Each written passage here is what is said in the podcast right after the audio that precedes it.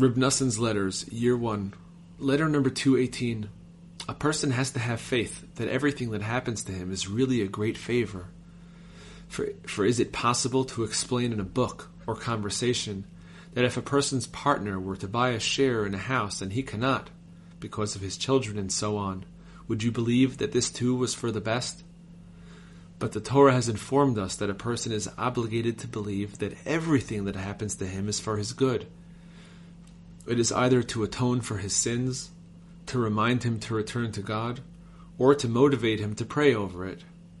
For it could be that whatever has happened will force a person to turn to Hitbodedut in order to express his pain to God about this particular thing.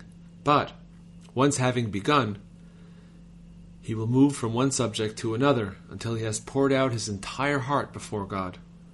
All these reasons are in addition to the concealed wonders of God, i.e., the way that he precisely calculates everything that he brings upon a person, so as to give him free choice.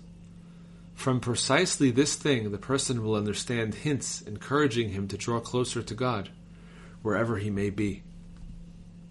I have already talked about this a great deal, and it is explained frequently in the Rebbe's holy books. But a person must pay close attention to this every day and then apply them to his own situation, for it is impossible to explain everything in every detail. Above all else, we rely completely on the power of the Elder of Holiness himself, on which rest all our hopes. Thank God we have someone to lean on. Thank God when we lie down. Thank God when we rise up that we have merited to be in his portion. The holy days of Pesach are rapidly approaching.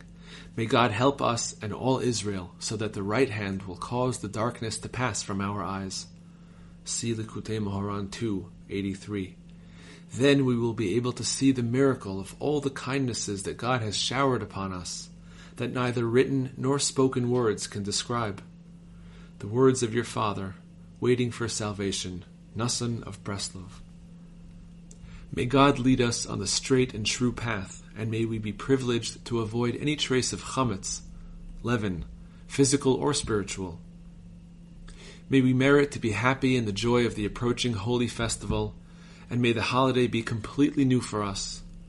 May we see ourselves as if we ourselves went out of Egypt this year, as is written, in every generation a person must see himself as if he himself went out of Egypt.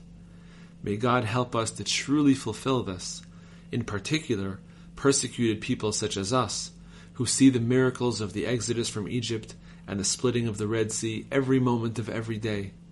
May God help us see revealed miracles, and may the truth be revealed in the world for everyone to see. Our enemies will see and be ashamed. Our souls will celebrate in God and rejoice over His salvation. Amen.